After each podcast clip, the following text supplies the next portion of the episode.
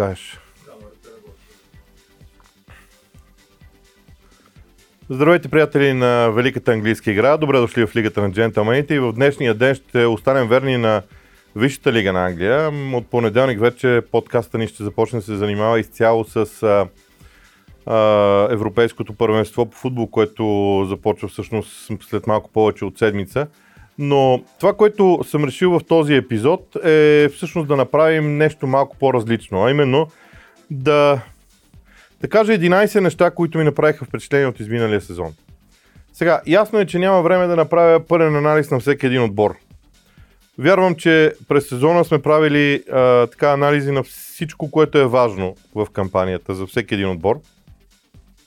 Така че може да погледнете назад.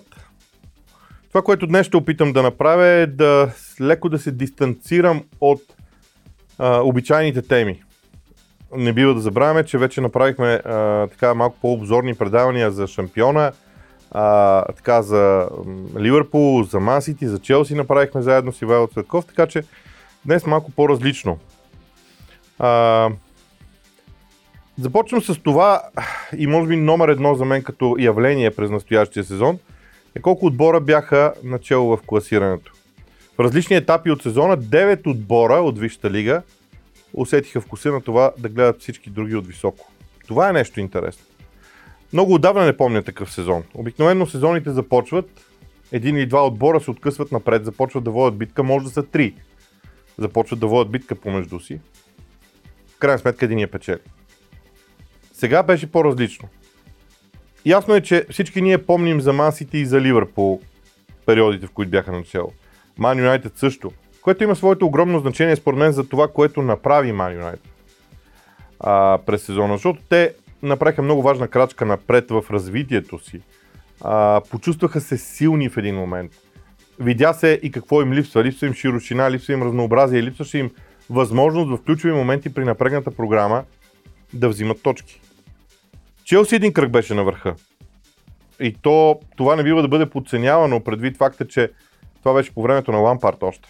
Тоест, там също има, има, имаше още, преди да дойде тук, имаше нещо, което зрееше и което Лампарт не можа да овладее по най-добрия начин. Играта в защита, може би. Лестър Сити, Тотнам, Евертън и Саутхемптън бяха интересните фигури на върха в класирането. И именно този факт, колко отбора са били на върха в класирането, подчертава колко нестандартен беше този сезон. Ето това е нещо, което трябва да не забравяме никога. Сезонът беше различен. Различен с липсата на предварителна подготовка преди началото на сезона, защото отборите а, буквално трябваше да направят компромис в това отношение. Смятам, че ако някой търси обяснение за проблема в Ливърпул с контузените играчи, може да се върне и да си спомни да предпочете отново какво се случи по време на тяхната предсезонна подготовка на лагера им. Така че а, това е нещо, което е важно. На второ място са победите на гостуващите отбори. Хм. А, ето нещо, което аз си признавам, че а, тотално съм изненадан.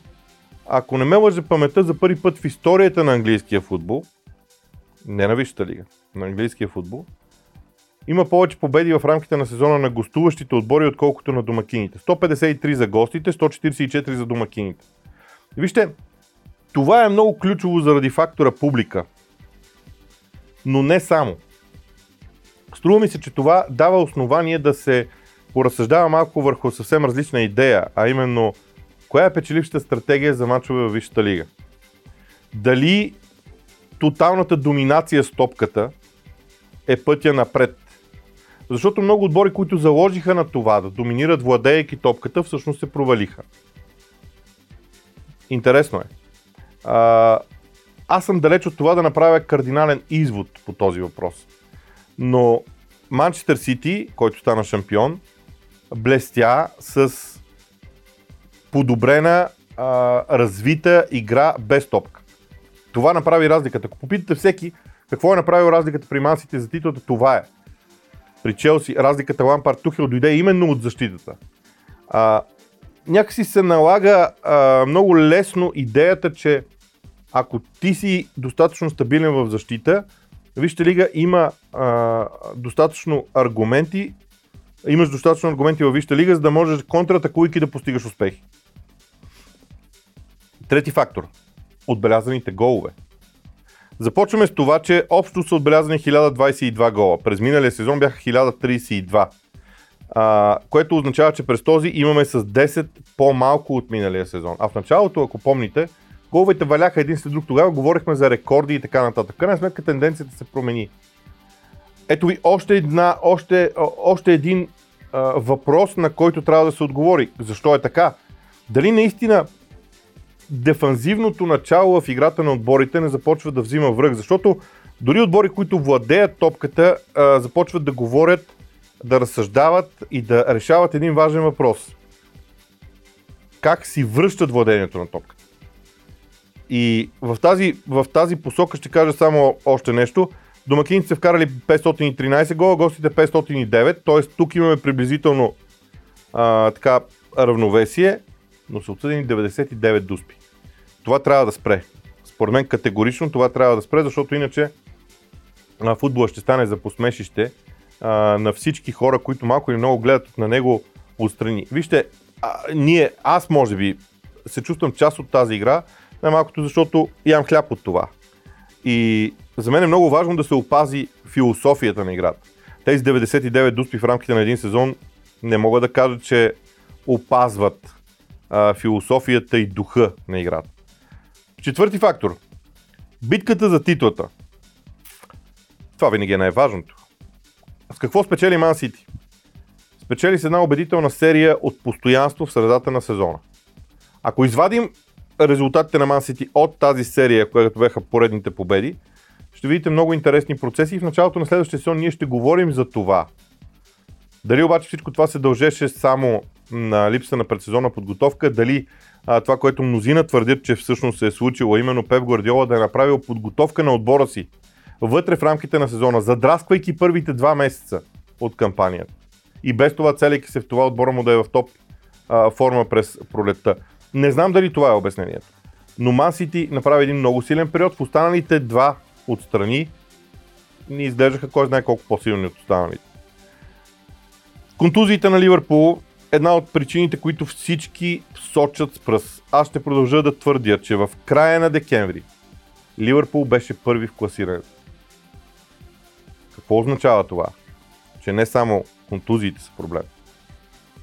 Отговорът трябва да първо да бъде намерен. Моето мнение е, че отговорът е някъде в м- атаката на отбора или проблемите в атаката на отбора.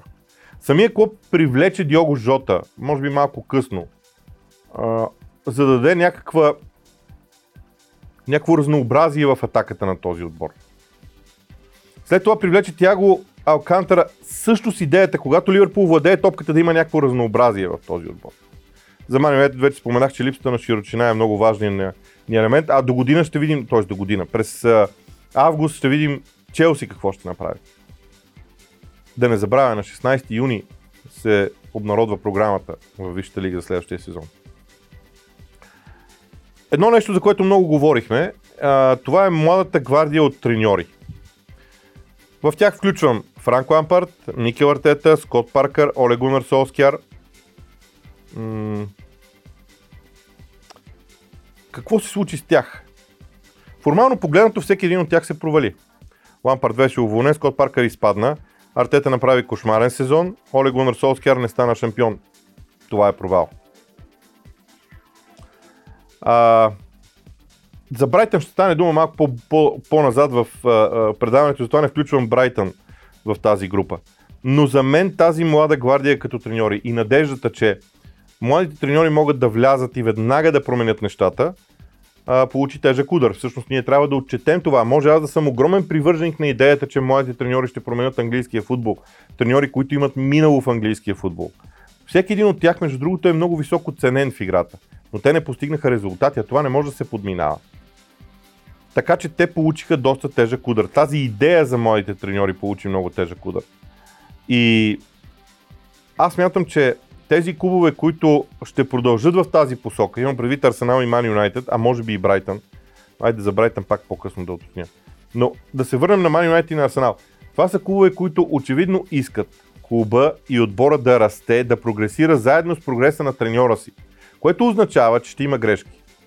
И клуба предварително се примирил с това да има такива грешки на растежа. Няма как по друг начин. Това е стратегия, която клуба е приел. И така ще се продължава. Когато заговорихме за младите, шестия ми, шестата ми точка всъщност е провала на Анчелоти.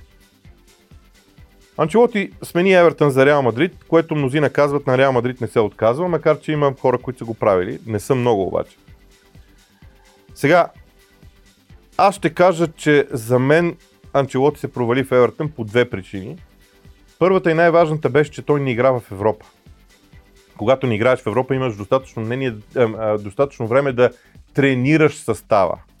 Когато Анчелоти беше назначен начало на Евертън, имаше много привърженици на идеята за Анчелоти, начало на много клубове в Висшата лига.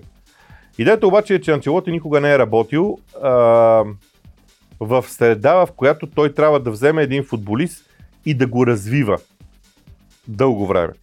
Обикновено, обикновено Анчелоти работи с качествени футболисти. А, неговата стратегия и ноу-хауто му за игра са близо до перфектното, но той има нужда от готови играчи.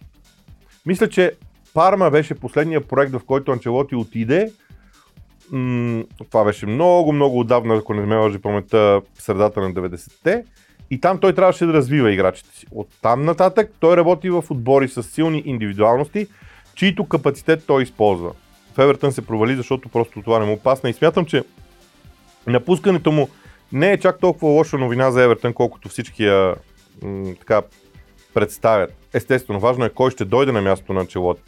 А, имената, които за сега се правят, са, спрягат са Рафа Бенитес, Нуно Еспирито Санто, Пауло Фонсека, ам, Девид Мойс, но според мен Девид Мойс няма да напусне Уест Хем, треньора на Аякс Ерик Тенхак, а, но аз да ви кажа, смятам, че а, тук е много важно Марсел Бранц да си намери треньор с когото да работи и да се разбират двамата, да се екип. Ще видим какво ще стане с Евертън, но аз продължавам да смятам, че напускането на Челоти не е чак толкова тежка новина за карамелите, колкото всички я изкарват. Когато заговорихме за провала на Анчелоти, не можем да не говорим и за Мауриньо. Мауриньо не свърши в Тотнам това, което се очакваше от него. А, Маури... Мауриньо развали средата, в която Тотнам функционираше. Стигна се от там, че Хари Кейн иска да напусне. Това само е достатъчно. Сега за Тотнам се говори за Антонио Конте, който обаче поставя условие Хари Кейн задължително да остане в Тотнам. Не знам дали това може да се случи. Но Жозе Маорино също се провали в Тотнам. И макар, че в един момент беше на върха в класирането, може би точно заради това, че в един момент беше на върха в класирането, можем да кажем, че неговият период в Тотнам е бил провал, защото м- от него се очакваше титлата, очакваше се това ниво резултати.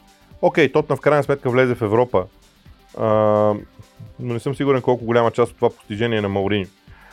Да довършим. Сам Алардайс. Тотален провал. От тази група менеджери, другите са Рой Ходжсън, Дейвид Мойс и Стив Брус. И тримата имат с какво да се гордеят, особено Дейвид Мойс. Рой Ходжсън направи това, което обичайно прави с Кристал Палас. А, и сега напусна, вероятно с него се говори, че ще отиде в Уест Бромич Албион. И остава Стив Брус. Как да оценим Стив Брус? Когато Нюкасъл имаше всичките си футболисти на разположение здрави през април, резултатите никак не бяха лоши. И всъщност това ме кара да мисля, кара да мисля че а, това с Стив Брус е много важен проблем. Мятам, че той ще остане начало на Нюкасъл, докато собствеността се смени.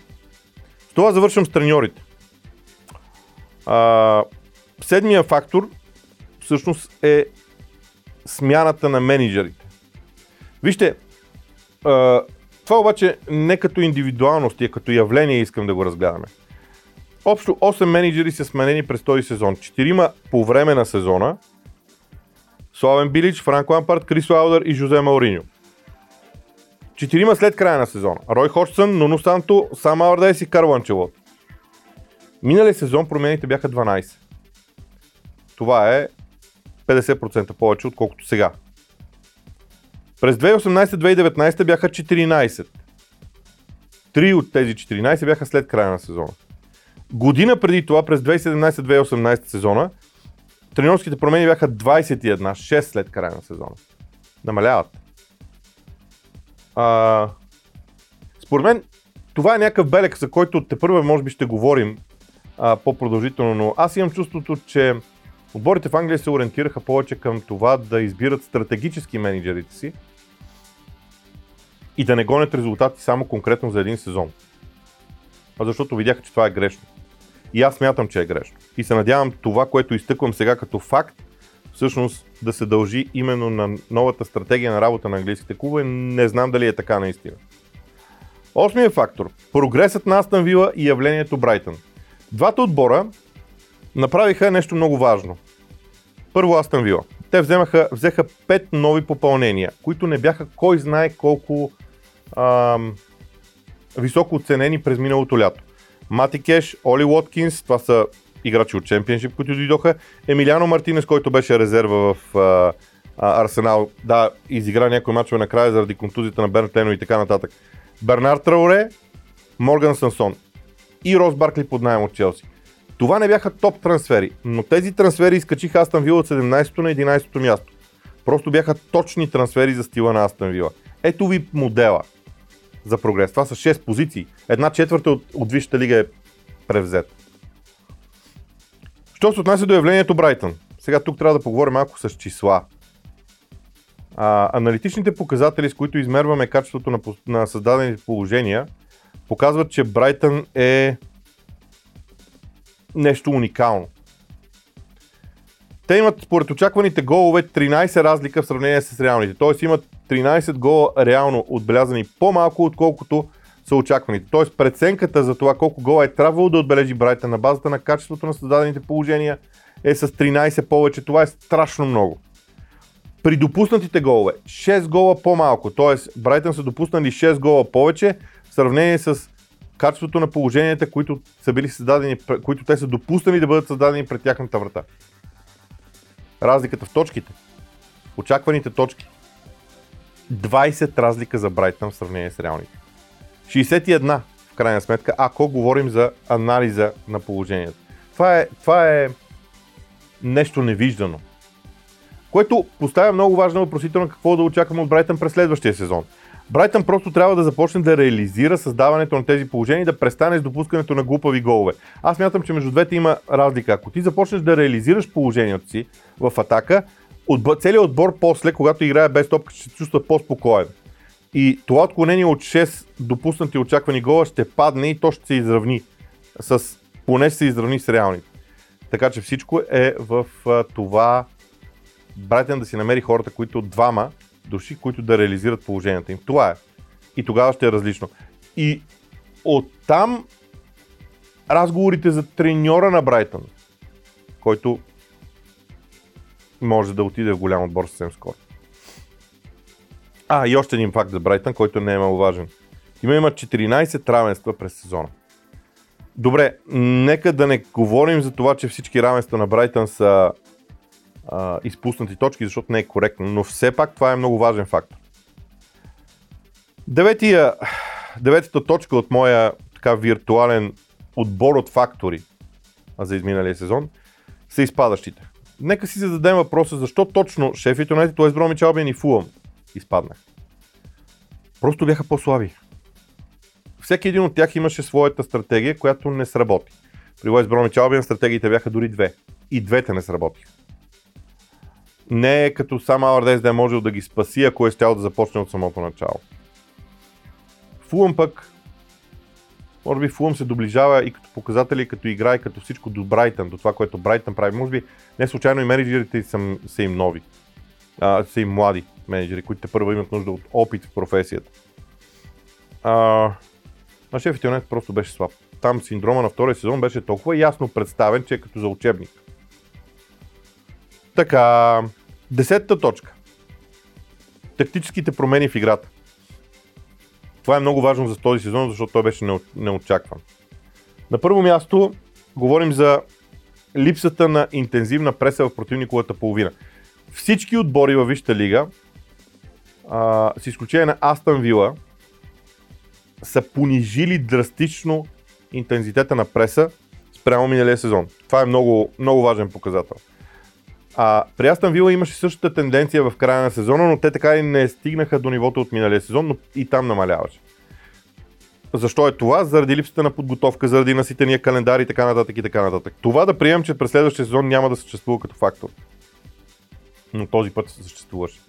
Вследствие на липсата на висока преса, на интензивна висока преса, използването на дългите топки, за да преминеш определено поле, определена част от полето беше много важно. Защото подавайки дълга топка ти спестяваш тичането на играчите и дрибъла и така нататък. Имаше, разбира се, отбори, които заложиха на това по-бързо подаване. Но дори и те в момента на изнасяне на топката използваха дългите подавания като способ. На трето място, атаките на наказателното поле. Имах, имаше една графика, а, в която бяха показани 20-те отбора във Висшата лига, според това от коя зона на наказателното поле те вкарват топката, било чрез подаване, било чрез дрибъл.